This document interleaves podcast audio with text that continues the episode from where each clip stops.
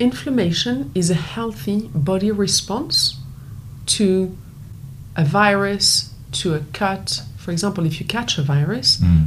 your immune system will be triggered to develop a fever th- to fight the virus. So, inflammation is a healthy body response.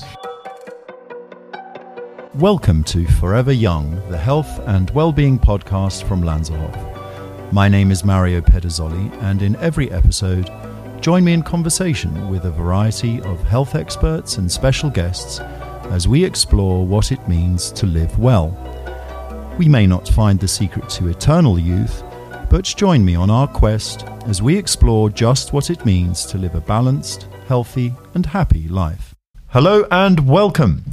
Well, as we all strive to keep ourselves healthy and live well for longer, today's show carries a particularly important message as we look at the impact of chronic inflammation on our long term health. Well, it could be argued that we should be paying attention to inflammation more than anything else. Indeed, inflammation has become one of the hottest areas of medical research, and hardly a week goes by without the publication of yet another study uncovering a new way that chronic inflammation can harm the body. The inescapable conclusion is that chronic inflammation may be the engine that drives many of the most feared illnesses of middle and old age. First thing to be said is that inflammation happens in all of us, whether we are aware of it or not.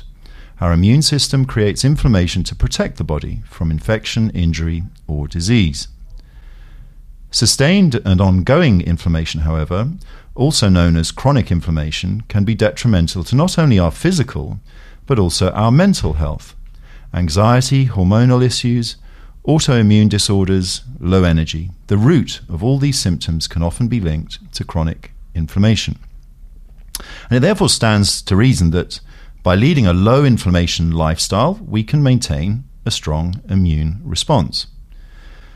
So, to help us delve deeper, today we are joined by the founder of online of the online well-being platform Eat, Burn, Sleep, Yalda Alaoui, who will help us explore this topic further and how to achieve optimal health by living an anti-inflammatory lifestyle.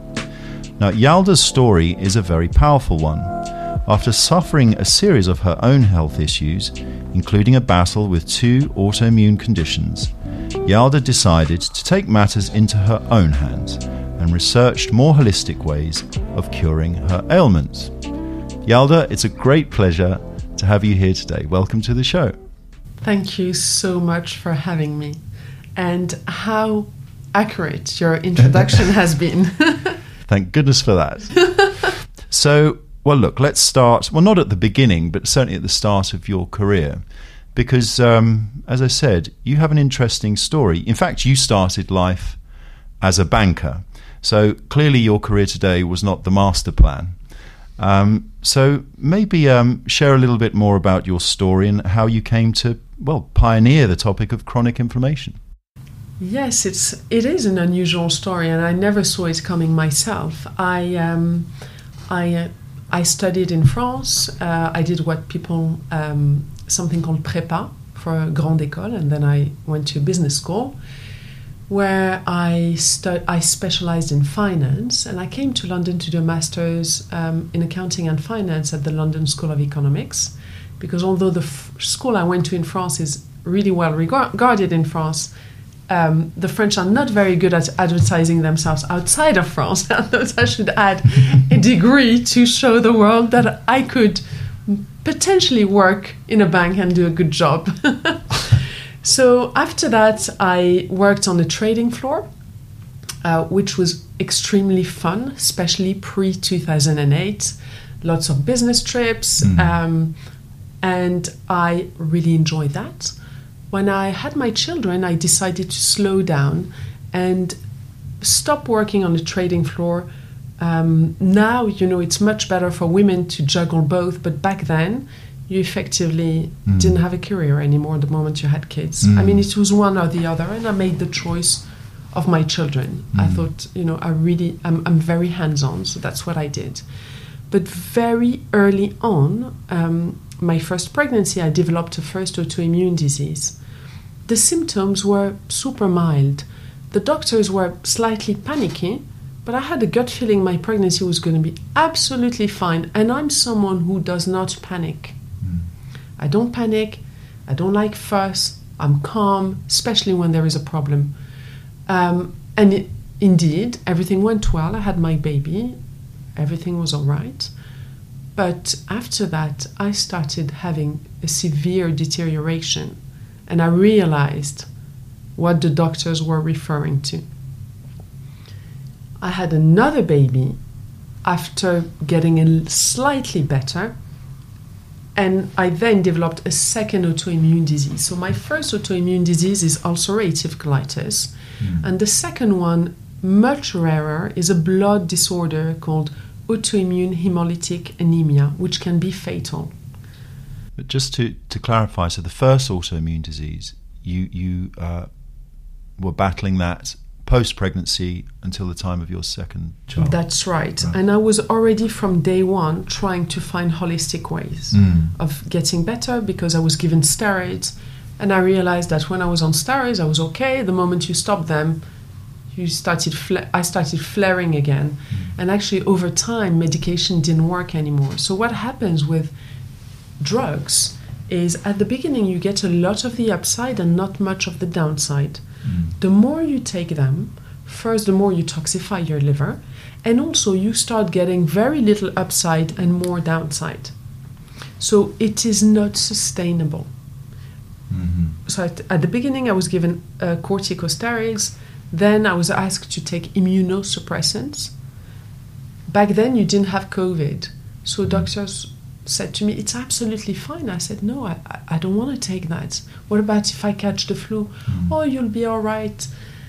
As I was trying to work out a holistic solution to my problems, I ended up, of course, taking medication because it stopped me from deteriorating further. But it didn't make me it didn't make me feel well. And uh, I remember when I was on immunosuppressants, I once uh, caught, you know, a cold which then became a chest infection. It took me months to shake it off because my immunity was so low. And I was thinking, I can't live like this. Imagine if I catch something more serious. Mm. Um, and then the last step is biological drugs. But to cut a very long story short, there was a point between October 2012 and February 2013 where I was kept alive with blood transfusions because my body was destroying my own red blood cells. Blood transfusions, again, it's not an endless game because every time you're given blood, you develop antibodies and it be- Mm. becomes harder to match Mm. your blood. My children were young, and I. One day I had this stark realization that this is my life, but it's a doctor's job. With all due respect to doctors, of course, they see many patients. Once they go home, you become a file, a folder. Mm. I thought I have to take charge of this. Mm. I will fix this. I will not die. I will be there for my children and I'm going to live a fantastic life. I do not quit. um, so one day I went to Hammersmith Hospital and I saw my hematologist, who's one of the best ones in the country. Super smart woman, Dr. Cooper. Um, and she was looking at my inflammation markers. I kept asking doctors, what's the cause of autoimmune disease? What are the causes? Of course, there is not one cause. So they kept saying to me, well, we don't really know because there isn't. They said there are some genetic factors, some lifestyle factors. They don't have the exact answer because it's an array of Mm. things, and we're going to talk about it further. But I noticed she was looking at my inflammation markers, and I said to her, Hold on, Dr. Hart, which is my other specialist, looks at that too. Is that the thing in common between my two diseases? Mm. She replied, Yes. So it was a light bulb moment. It was you. a light bulb moment. I thought, this is what I'm going to troubleshoot. I will take my inflammation down. And started, you, you know, I mean, I had started the research before, but I deepened and I, I, I, I started creating a low inflammation lifestyle around the food, around exercise, around mental health, mental wellness, thought processes, everything, down to what kind of massage I'm going to get. Because when you're really, really inflamed and you get a deep tissue massage, Mm. that inflames you more. Because any form of pain is seen by your body as a potential trigger for chronic inflammation. Interesting. So I had to be gentle Mm. to get my health back on track. And finally, in 2016, I went off medication and I have been, touchwood, well since. Well, it's uh, as a hel- as far as self help stories go, that's, uh, that's, that's quite inspiring. But and of course, it's now led you to your career today. Um, so again, delighted you're joining us. So, if you had to, in a nutshell, describe what exactly is chronic inflammation in your own words, how would you describe it? Inflammation is a healthy body response to a virus, to a cut. For example, if you catch a virus, mm. your immunity, your immune system will be triggered to develop a fever to fight the virus. So, inflammation is a healthy body response. If you cut yourself, your tissues will, will inflame so they can reseal. Um, however, when you start having things in your environment that could be stress, could be a chemical, could be some air you're breathing, it could be food you're intolerant to, junk food you're eating because that's not actually food and it's damaging you from the inside, hmm. lack of sleep, extremely intense exercise. That can pro- that can create low levels of inflammation sustained for a long time. And in many ways, it's almost a silent, well, killer is quite a strong word, but It is. It it is. is the reason 78% of deaths worldwide are linked to non communicable diseases, which are diseases you cannot transmit. The, we develop those diseases, like I have, when we have chronic inflammation. So, when we have inflammation levels running for a long time in the background, that's when we start having a dysregulation of the immune system. Hmm. That in turn switches on our bad genes. So if you carry diabetes or obesity or heart attacks, depression, anxiety, autoimmune diseases in your genes, and your lifestyle is inflammatory, you have more chances of switching that on. There's a um, a gene response. That's basically epigenetics, where you can turn off your bad genes or turn them on depending on your lifestyle. Goodness. And in fact, you, you just touched on it there. Um, chronic inflammation expresses itself, or the symptoms express themselves in, in a variety of different ways. But it can, you mentioned depression, it can Im- impact our mental health. Absolutely. So, I was actually having a, a, a, conversation one day with a psychiatrist who told me something I was not aware of. I love talking to doctors, I learn so much from them. Um, and actually, quite a few doctors follow my method and have healed their chronic issues with my method. And uh, when I started discovering that, I thought, w- it, it's quite incredible. They couldn't heal me, and I'm healing them somehow. but I'm I'm very you know very medical research based, and I so I was having a conversation with this um, psychiatrist who told me that a lot of her patients with schizophrenia, bipolar disorder, depression have high inflammation markers in their bloods. ESR and CRP are inflammation markers that you can get on a blood test. They're not 100% accurate, but they are some of the best tools we have at the moment. Um, so, what happens when you become inflamed is you have body inflammation, systemic inflammation, but you also have neuroinflammation, which is inflammation of the brain cells. What a very simple example, which I'm sure many people will, it will resonate with many people. When you have a hangover, you feel pretty low. I wouldn't know what you're talking about.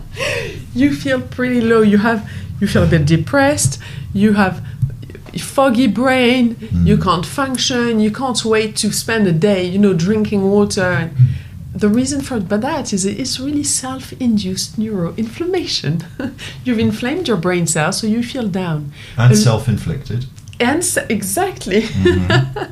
self-inflicted and neuroinflammation. So yes, depression, anxiety are very, very linked to chronic inflammation. Also, 60% of the- our neurotransmitters sit in the gut. There is a very strong gut-brain connection. So, a poor diet will impact our mental health.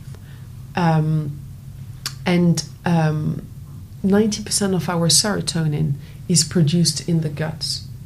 So we have short chain fatty acids in the gut which produce dopamine, serotonin, GABA, Mhm. all of these being neurotransmitters which highly impact our mood.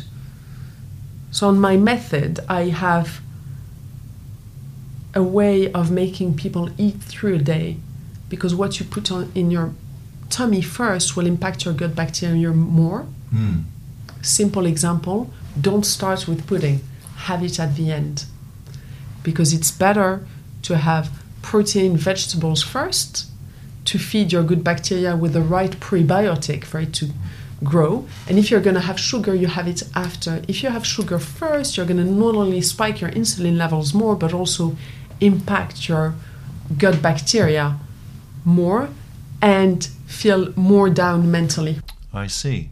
So I guess we're touching on now the eat, burn, sleep method uh, that, that you advocate for your clients, and, and I guess this kind of hand holding is really important to.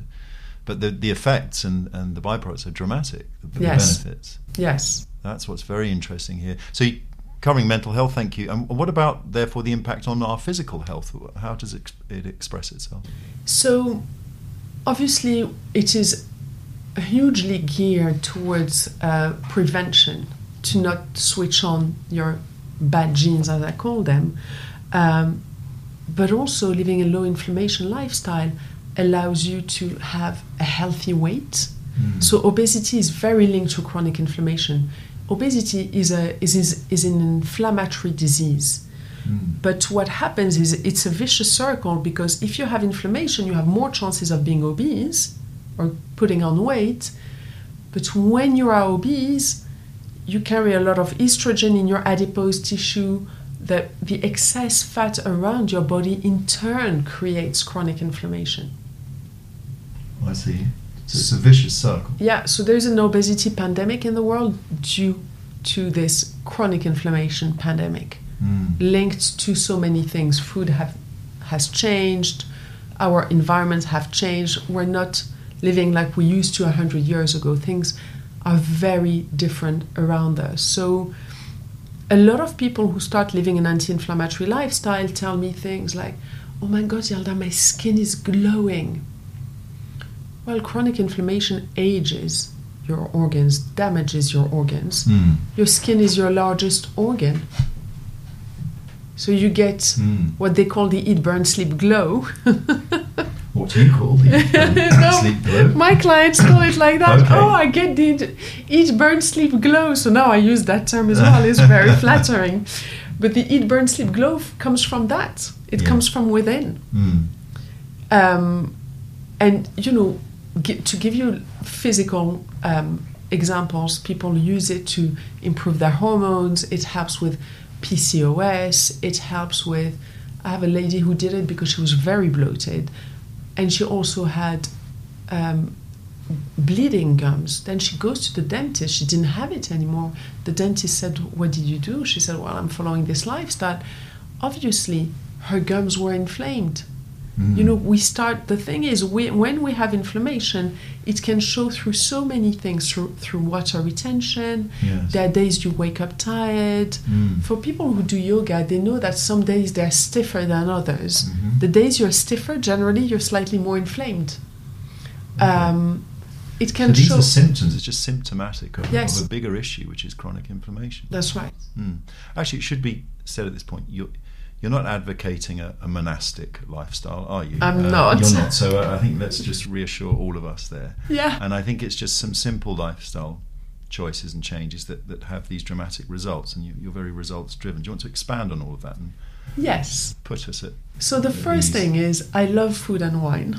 let's, good? let's put it out there. I love food. I love wine.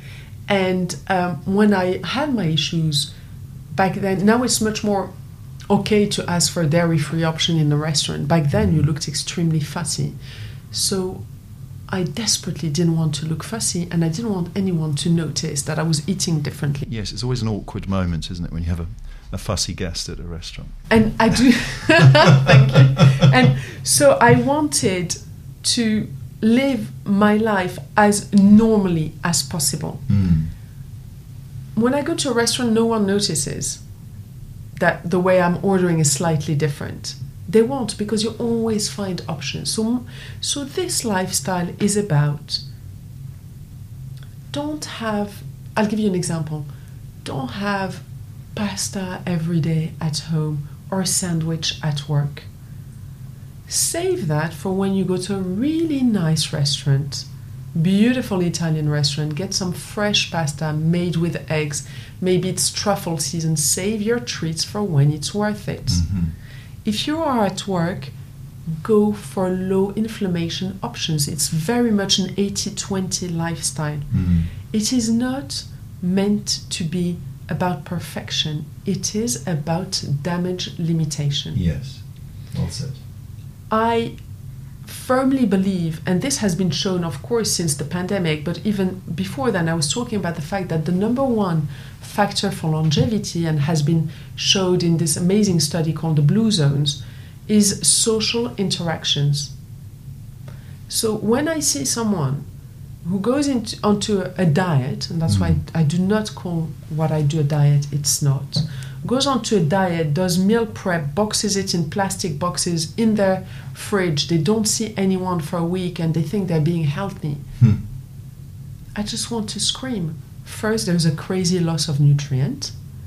When food tastes nice and it doesn't have enhancers in it, it's because there's a higher bioavailability of nutrients.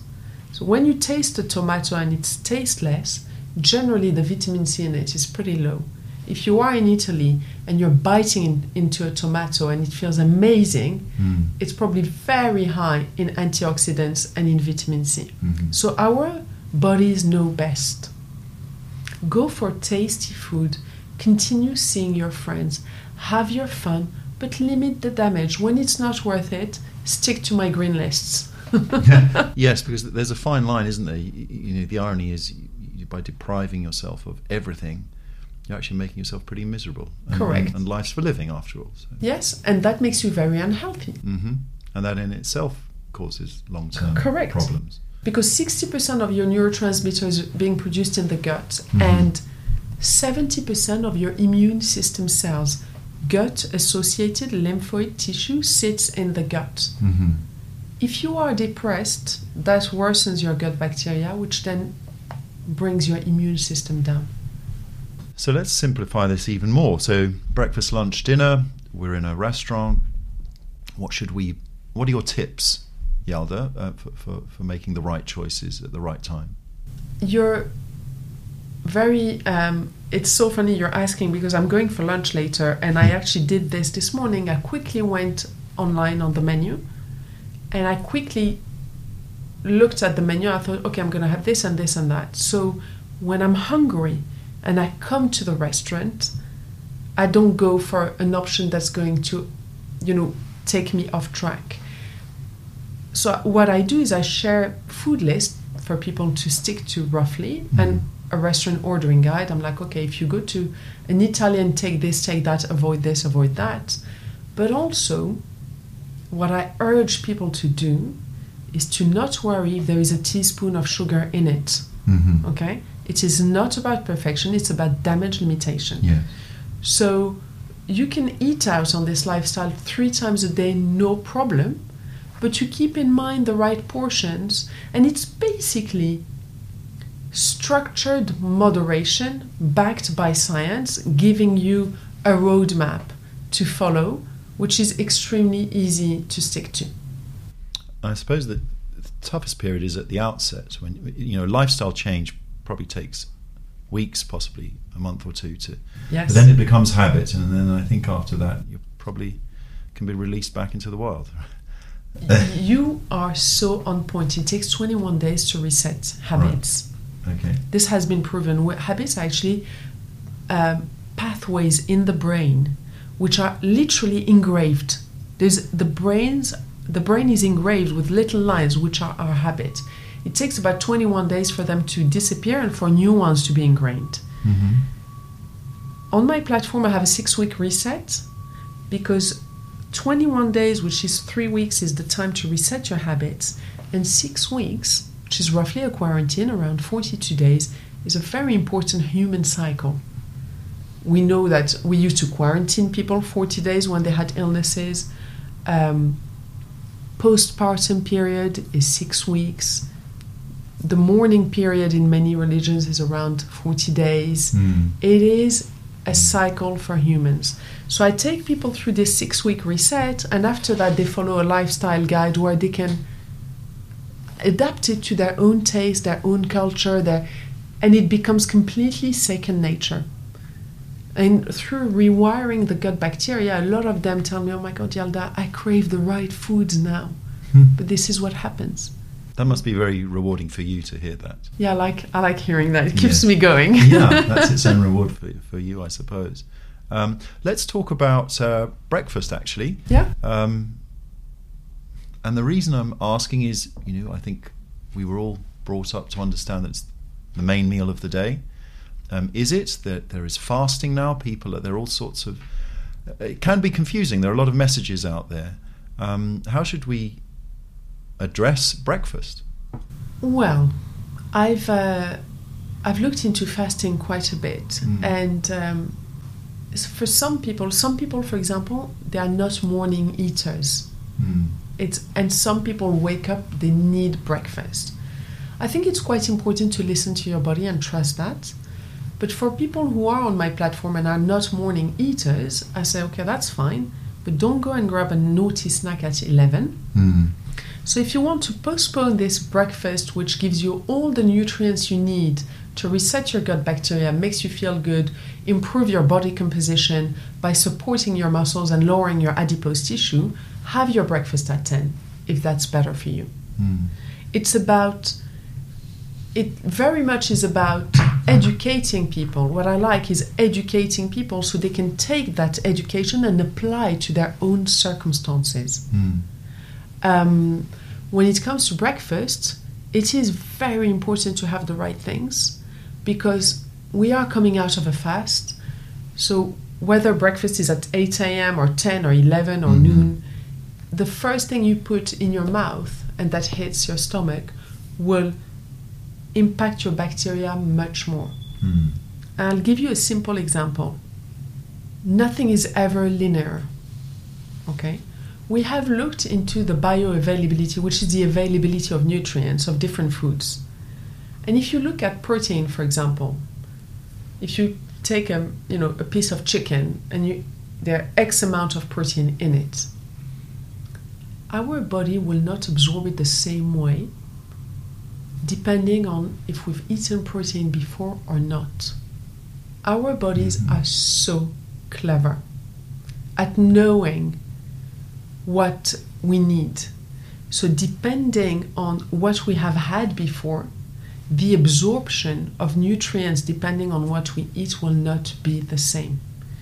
The reason why I'm talking about this is at breakfast, we haven't had anything for maybe 10 hours, Mhm. eight hours.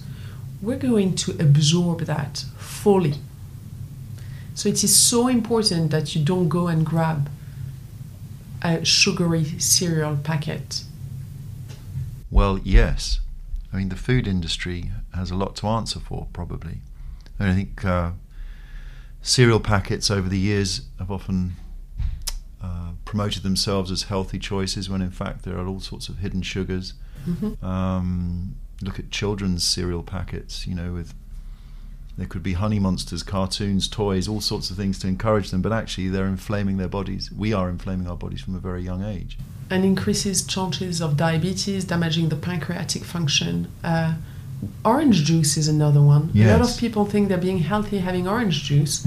I know somebody who ate roughly healthy but started every breakfast with a big glass of orange juice and developed diabetes. His doctor couldn't work out where it came from.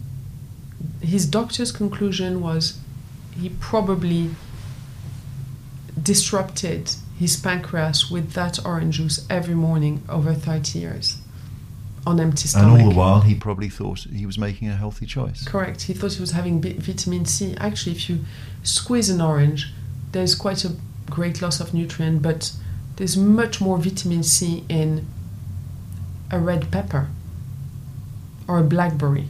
Hmm. Than but it's all about marketing, and um, the food industry is a business.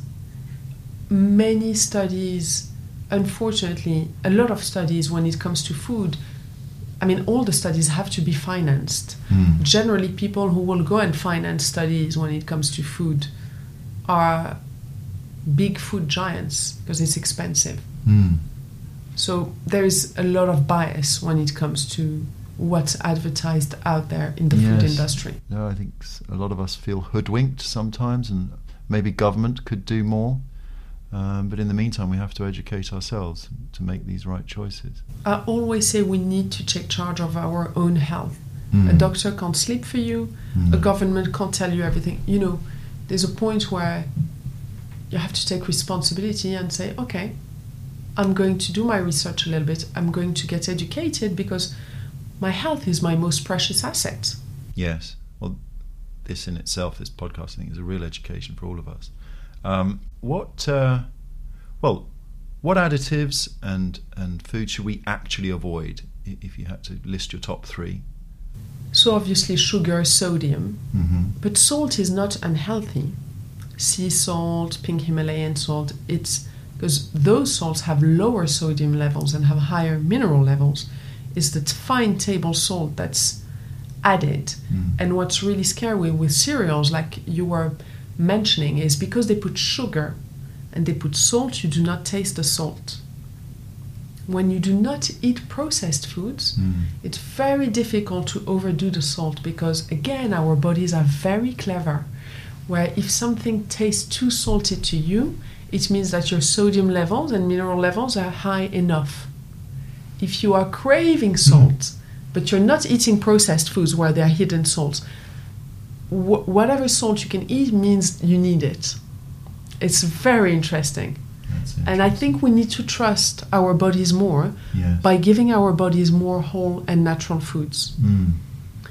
But the the the latest thing that's um, that I have discovered quite recently, um, as I was having um, an Instagram live with a doctor, doctor, Dr. Dawn Sherling, who um, did Yale Medical School, her re- residency on obesity medicine at Harvard, and is writing a book on gut inflammation.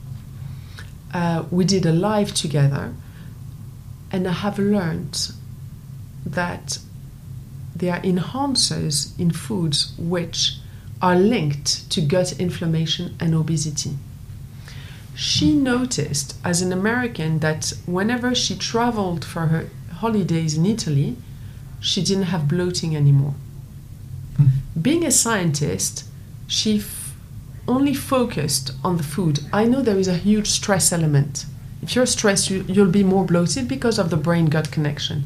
But on the food element, where she's absolutely on point, is she's realized that there are enhancers and additives added in a lot of food in the US and now throughout Europe. Unfortunately, this is going around the world, Mm. um, which are very linked to gut inflammation, and those are thickeners, emulsifiers. They account for zero calories. Okay. There's been a study conducted on mice where there were two groups of mice who were, which were given the exact same diet. They were given water as well. One group had the enhancers emulsifiers, thickeners added to the water, zero calories, and the other had just plain water. hmm The group of mice with, with, with the thickeners and emulsifiers started gaining weight because it disrupts the gut bacteria. Poor gut bacteria is very linked to chronic inflammation and weight gain. So Hmm. it's not So for necessarily. those of us that thought it was a simple mathematical equation of calories, it's not as simple as that. It's not. It's all about improving your gut bacteria and keeping your inflammation levels as low as possible. Hmm. Actually, what about the, the diet, colas and, uh, you know, Oh, Those are lethal. yes. Those are lethal because um, those sweeteners, n- first, they, they disrupt the gut bacteria, but also a lot of them are chemicals made in a lab. So it is not food. We're ingesting things that are not food. Hmm. So, of course, it's making us sick. Mhm. It tastes like food, tricks us, but it's not food. So just straightforward, just avoid. Correct. Uh, something you said at the, at the start of this show, uh, you, you mentioned exercise and certain forms of exercise that, that may uh, help us, um, but others that may inflame us as well. So, um, do you ha- do you advocate certain exercise over others? Um, maybe let's expand on that. I do. Mm. The reason I'll tell you a little bit of background. As soon as I was getting better when I was sick, because I love exercising, I love movement. Um, I've, you know, I'm a keen tennis player. I've love horse riding, and I just like keeping fit. Whenever I felt slightly better, I would book my personal trainer and do a session. I'm slightly competitive, so I can't relate to that at all. So whatever he gave me, I did. I didn't mm. care if I if it didn't feel good, if it, if I was it was painful. I just did it because that's who I am. I'm not a quitter. I just did everything he told me to do. And every time I saw him, for the rest of the day, I was wiped out in bed. I could barely go up the stairs. I was one, so I, was, I spoke to a friend of mine who has Crohn's disease. I told her, "Oh my God, I saw my personal trainer. I was feeling better. I'm so exhausted." And she giggled. She said, "Yeah, isn't that crazy how we we can't even exercise?" I thought that's interesting. We can't exercise. We have chronic disease. We can't exercise. I started looking into exercise more, and I've realized that intense exercise is extremely inflammatory. If it was good for you, every sportsman would live till 100. They don't. They develop joint problems, they develop lots of issues as they get older. Movement is good for us. Bearing a little bit of weight is good for us because that's what we've done ancestrally. hmm But working out intensely is not great. Okay. So I continued researching it. And when I say research, it's also trial and error, testing on myself, trying, because I'm so sensitive to it. Um, I realized that I came, I came back to exercise with very slow yoga. When I had autoimmune hemolytic anemia, it's the one thing that I could uh, tolerate slow yoga. And also because the breathing was improving my nervous system. Mm. So when you breathe properly, you switch on your parasympathetic nervous system, which is which is responsible for rest, digest, reproduce, and your immunity. When you do something really intense, that kicks in your cortisol levels, which switches on your sympathetic nervous system. And the sympathetic nervous system is the fight or flight hmm system in us, which is there for survival. But if we kick it in too often, that can lead to chronic inflammation. Right. Last but not least, it is very important to move. You need movement to l- detoxify your liver, which is the organ responsible for over 500 functions in the body, including hormone homeostasis, Mm. which is balancing out your hormones, and lipolysis, which is burning your fat cells. So you want a healthy liver function. Moderate exercise is part of it. Uh, and also, strengthening your core muscles is Mhm. very important, and your glutes, which are your bigger group of muscles, Mhm. because the glutes hold the spine, the core muscles, front and back, hold the spine, and the vagus nerve links the spine to the gastrointestinal tract. Your immune system cells are in your GIT, as we've just discussed. A lot of your neurotransmitters produced there. So, when you have a strong core, you have a better gut health and you have lower chronic inflammation. So, it's about the balance. Yes. So, so effectively, you're ad- advocating a balanced, moderate approach, sensible nutritional intake, uh, with the right exercise, and doing everything at the right time in the right amounts. Um, That's right. I'm the uh, queen of the moderation. queen of moderation. Um, well, as I said earlier, this has been absolutely fascinating. What are the rules you live by, Yalda? Your own personal code. Share That's some su- of that. That's such a good question. So, so the number one thing is I refuse to be led by fear. It's been something in me since I was a little girl. I don't do scaremongering. I don't do crazy headlines. So that means I don't buy into fads. Mm-hmm. I'm a no nonsense person. That's the number one thing is no nonsense, no fear.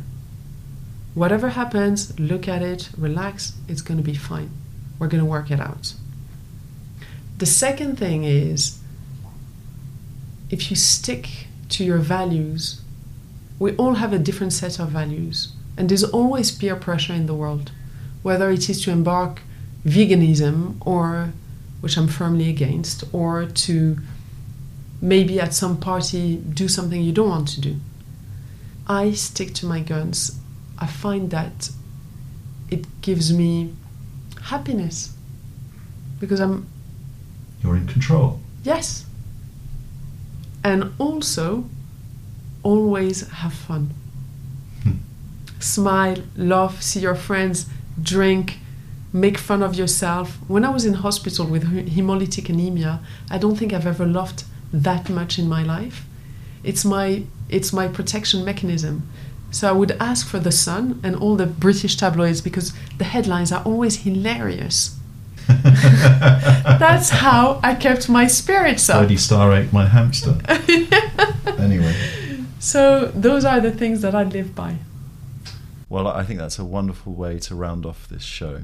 Um, I think you're an inspiration for many. Certainly, your clients have known that for a long time, and our listeners have had an insight today. So I thank you for that. Uh, eat, burn, sleep, Yalda Alaoui, and uh, we look forward to working with you here at Lanserhof at the Arts Club into the future as well. Me too, and what an honor. Thank you so much for having me.